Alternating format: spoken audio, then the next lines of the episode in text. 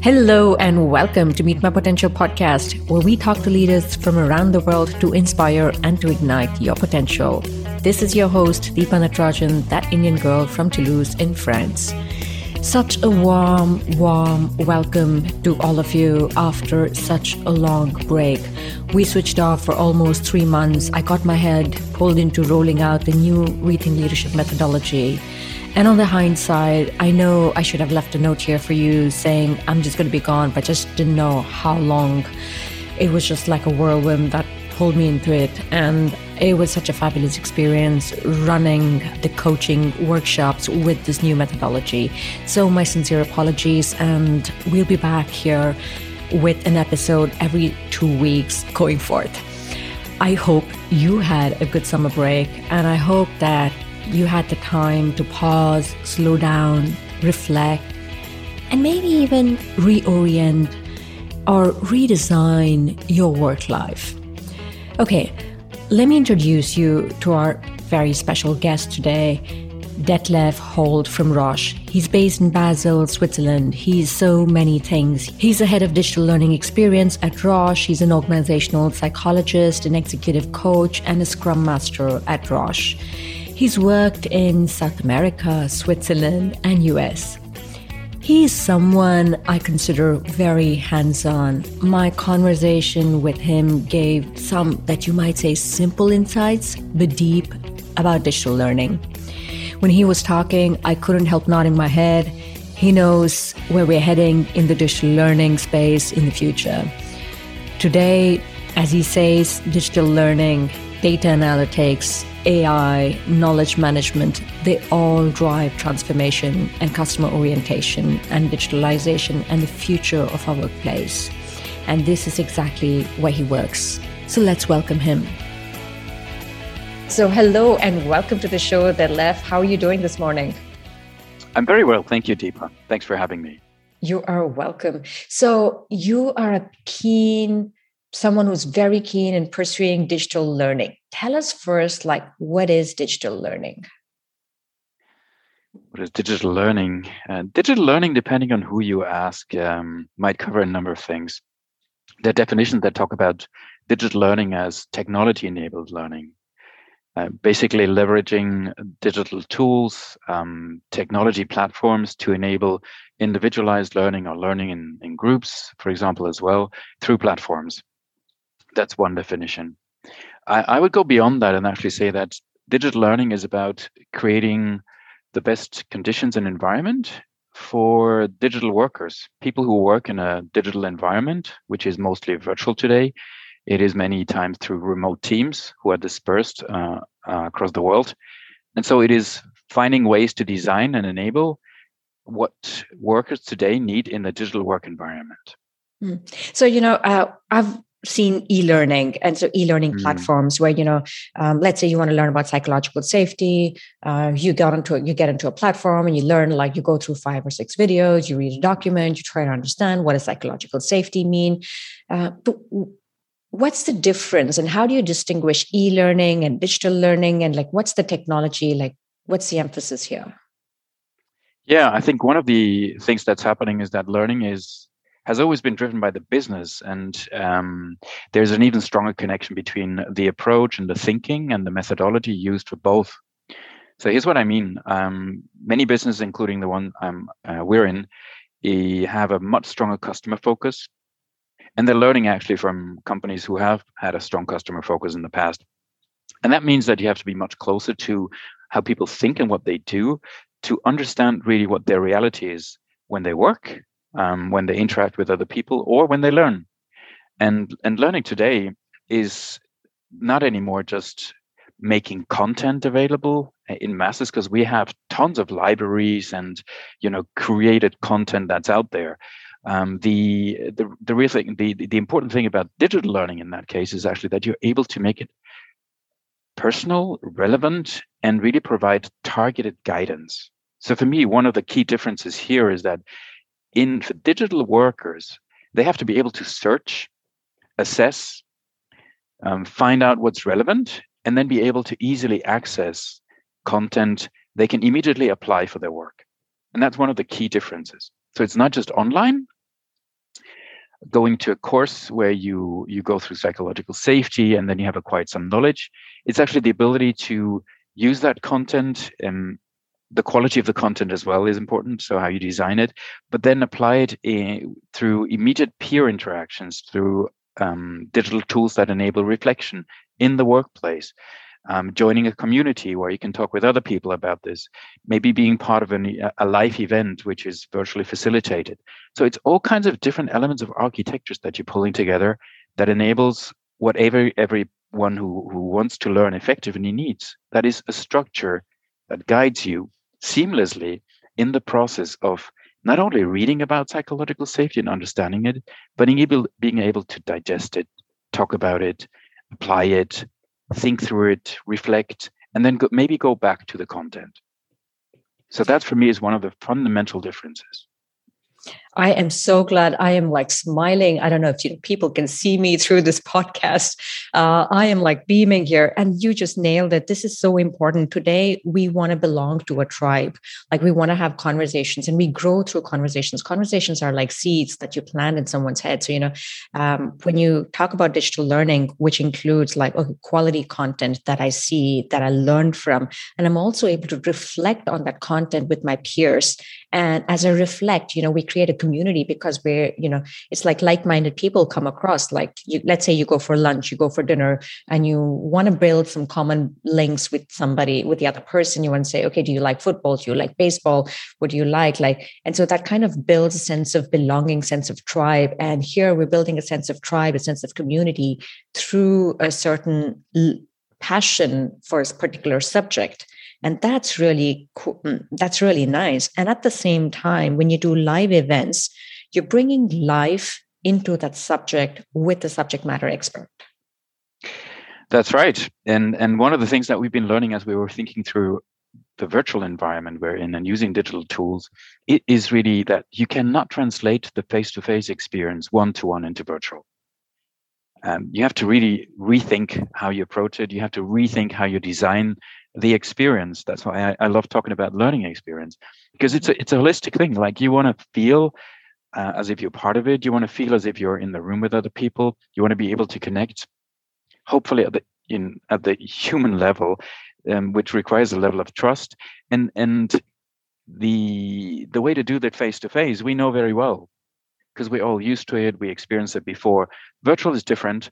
So you you need to find ways to leverage technology on the one hand as simple as sometimes having a tool and knowing how to best most effectively use a, a poll you can use it in a way that it's just technology or you can use it in a way that it engages people stimulates their thinking and really invites them also to voice their opinions and participate. So it's the small things that make a difference but it does require the rethinking of how you approach things when you yeah when you design and when you provide those kind of experiences for groups and for individuals um, Absolutely. I can't agree anymore with you on that. I just finished uh, two groups of my Rethink Leadership program, which is a 10 week online program, which has like resources, videos for people to go through. And then we have live, live calls, and then we have interaction and community uh, discussions on the platform. And this is all about people coming face you know face to face virtually from south africa from um, germany from france from different countries and people are living in different corners of the world. And what I experienced at the end of the 10 weeks is people have created their own WhatsApp group without me. And uh, they invited me. I said, no, no, no, I can't be part of all these groups. And people want to continue discussion because that has created a very strong bond and a very strong link, even though people have not met. And what I noticed about that is when we meet regularly, consistently, over a certain period of time on a given particular topic, and there is this psychological safety for people, it creates very strong bonds. How do you do that in your organization? So, Deepa, I think the ingredients haven't fundamentally changed. The ingredients are similar, and, and, and that's what we apply also in our environment in my organization. One is you you have to create a climate where people want to open up have a level of self-disclosure, talk about themselves, just connect informally, but then also be willing actually to share their thinking, their voice, and what they know with others. And that's a way of facilitating actually Um, in a virtual environment, that's slightly different. But the, the, the principles of, of doing that, which is focusing on people first, providing them an opportunity to voice, to say something virtually, and then uh, providing a little bit of uh, aspects about themselves are ways actually really to make that happen. So the climate is very important. Mm-hmm. And then related to that is the facilitation. Mm-hmm. The other is the pace, as you said.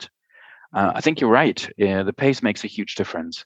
We need a level of pace, which means a frequency of meeting, talking, thinking about a topic like psychological safety or like working in a community or working agile that continuously helps us to in, ingrain the ideas, the skills, and the knowledge into what we do and how we do it.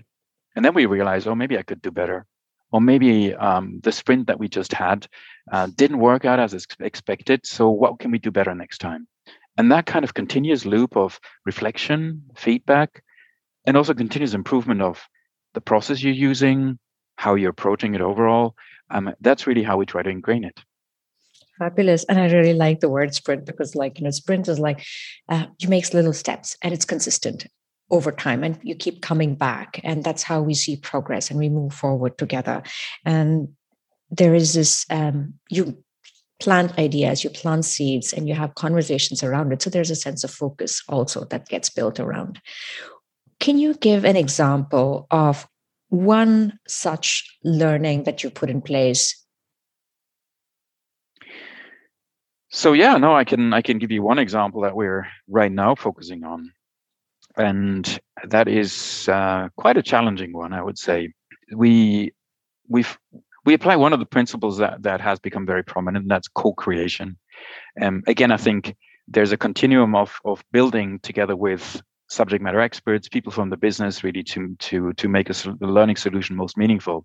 The example I want to give is is related to a specific type of meeting we do with many external stakeholders around the world. We conduct uh, projects where there might be 100 countries participating at the same time. And so you bring the most important people from these countries together in one meeting, and you only have two and a half hours. And in those two and a half hours, you really have to make a huge difference in building the community, providing clarity on how to execute afterwards, and also um, providing the knowledge that um, all these people need to do their work uh, once you leave the meeting. So there's many ways to do that, but actually um, we've been engaging three leaders, and so with the leaders we worked in iterative loops over a number of months now to really build a prototype of uh, rethinking of the meeting. That means uh, change your mindset, and instead of just having PowerPoint slides or maybe PowerPoint slides and, and a poll and, and a bit of engagement with a Q&A at the end, just rethink that and so we we are basically applying the flipped classroom principle.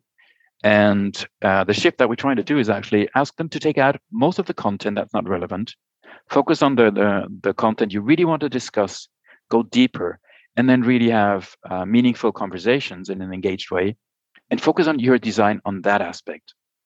And for all the other content, actually, you know, you, you really think about the life cycle of the meeting and build little content pieces, um, video based, before the meeting. So it's more kind of engaging people ahead of time, making uh, sure that the quality of the content is really good. So it's well structured, it's relevant, it has good examples. And then the meeting itself can focus on dialogue, connection, uh, relevance for people, and also, um, you know, then you can become creative and, and thinking about many different methods of engagement. So that's one very tangible example. We're in the midst of this, of engaging about 500 people. And so we, we're testing the idea with some of the early adopter teams. Fabulous. You know, I can think of um, good old days when a hundred people would get around in a hotel conference room and then chit chat uh, before the session and have this, you know, um, open session where somebody talks about something and then we mm. go hmm. out into breakout rooms have a discussion we talk during lunch breaks so how do you get that you know that little um, experience of i'm having a conversation with person b who and i just bumped into them uh, at the coffee table but how do i do that virtually so some of the things that we've been trying internally or we're working on to rebuild the water cooler experience, uh, just meeting someone for a coffee. Uh, I can talk about. The other is, of course, there's some evolution on platforms available, which are not actually even learning. Um, it's more conference platforms, because I've seen that the one of the evolutions in technology is digital platforms for conferences are becoming much more mature. So let me give me a few examples. Practically, if you want to do that yourself and you're using Zoom, for example, we very carefully think about the use of breakout rooms. And we we always integrate moments of breakout rooms with small groups, not, not bigger than five people, sometimes only two people, sometimes three, certainly not more than six, where there's a level of trust that we built before in the plenary. Then people spend some time in breakouts, and we have this back and forth of breathing coming together, going into breakouts back and forth. And, and then we prompt that with some kind of very informal, but very purposeful engagement in the breakouts. That's one way to do it. The other is if you have a lot of people in, in a virtual session together, uh, we've been experimenting with chats and chat rooms. So we're using chat rooms at the same time and build those ahead of time, like a WhatsApp group.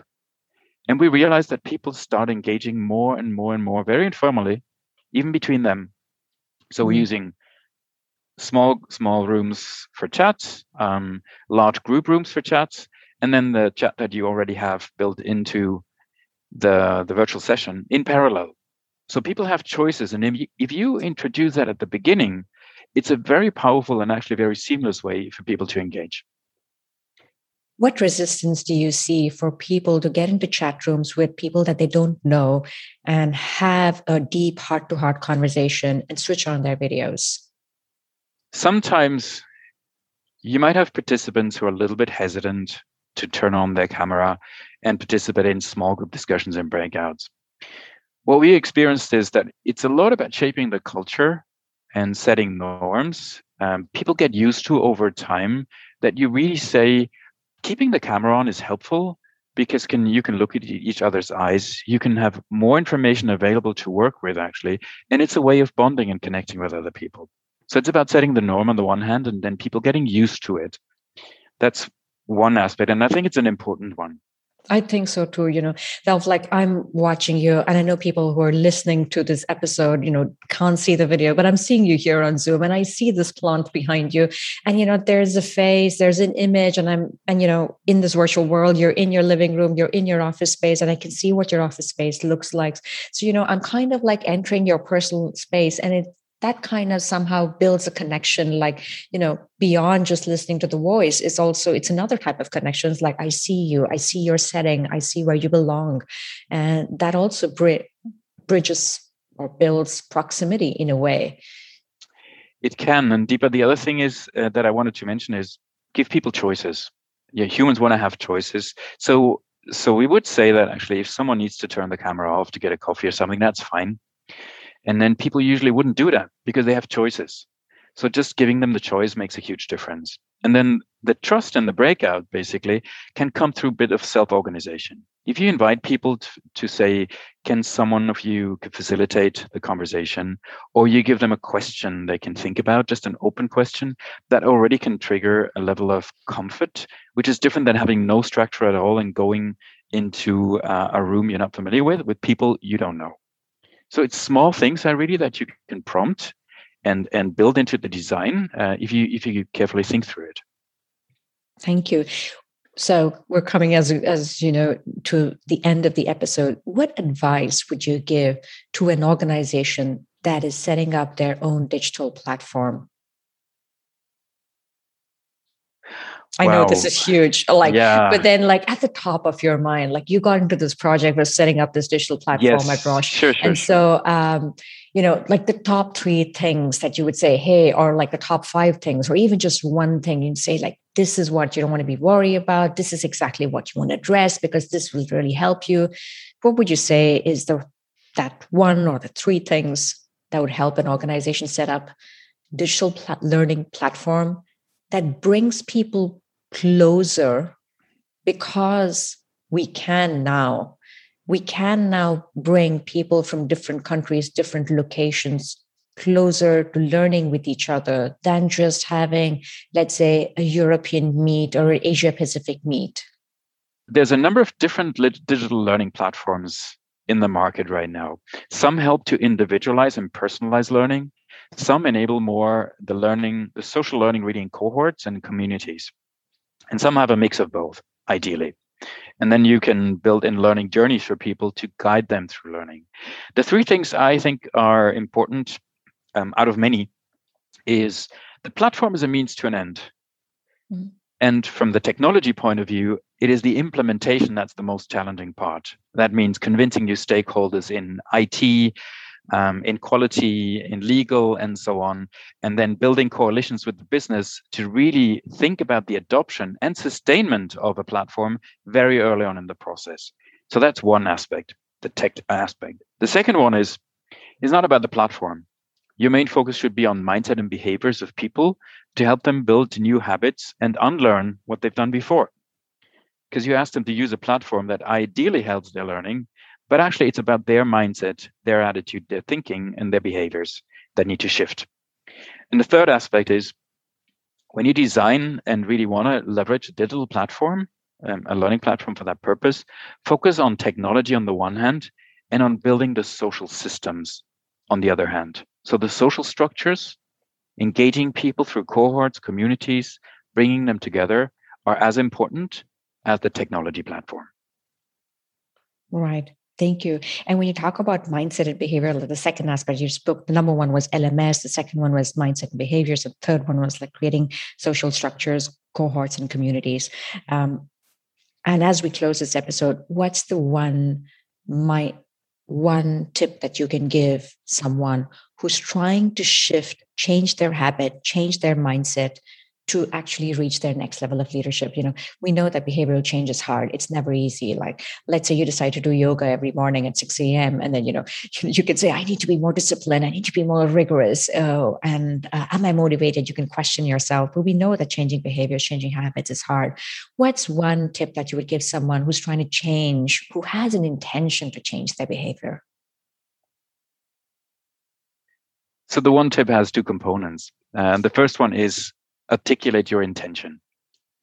We know from research that articulating an intention in your mind brings you closer to realization. So if you say, I want to start running every week and I want to do this on a regular basis, you maybe start with twice a week. Um, the goal should not be too high. It should be challenging. It should be based on your own experience and your starting point. So that's one.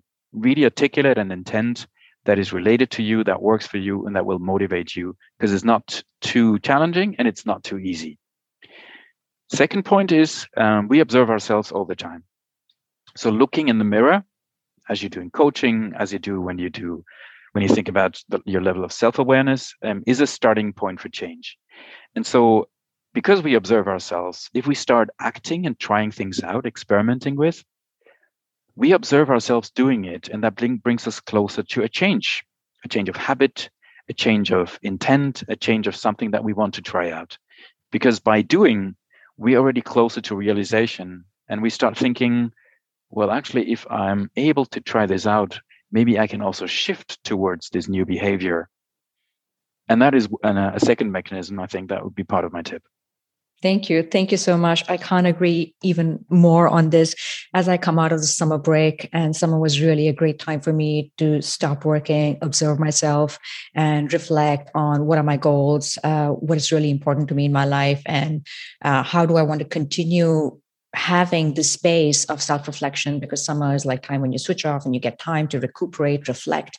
And really the question when you when you speak about observe yourself when you're moving towards something is like when we get into september and we start rolling with work uh, we can get into the cycle of busy busy working all the time that it stops us from stepping back reflecting and observing hey how am i doing on that goal? Like what's stopping me? What's keeping me away? What's getting me there? What's making it easier? What's making it harder? And that self-reflection and observation is so important. Thank you. Thank you so much uh, for being here and for sharing with us. And as we say goodbye would you like to leave one last message for the audience? So you were referring to to maybe building a new habit after the summer break. And maybe I want to leave you with with one thought uh, which is one of my my credos in life. Um, I do believe life is a little bit like Forrest Gump. That's why I love the movie. it is you know you, you you're exploring things and all of a sudden you happen to be in a space where there is an opportunity and so my invitation is if that opportunity occurs to you um, just take it because this is where the best things happen in life you don't know what chocolate boxes you're going to open you never know what you're going to get exactly thank you all right Thanks thank you so much me. thank you for being here lovely thank you Deepa have a good day I hope you like this episode. One thing I know from this conversation is that creating digital learning experience is not about creating a repository of valuable content. You need to bring that to life. And it's got to be done with expertise, with a community of people, and engage people in a process that brings everybody together, that makes people have conversations, conversations that bring about ideas, conversations that take ideas from intention to action. And having an expert and a community in this kind of growth process is a growth not only for people who participate, but also for the expert. So, this is the future, and this is where we're heading. I hope you enjoyed listening to this episode I'll be back here again in two weeks' time. And until then, stay cool.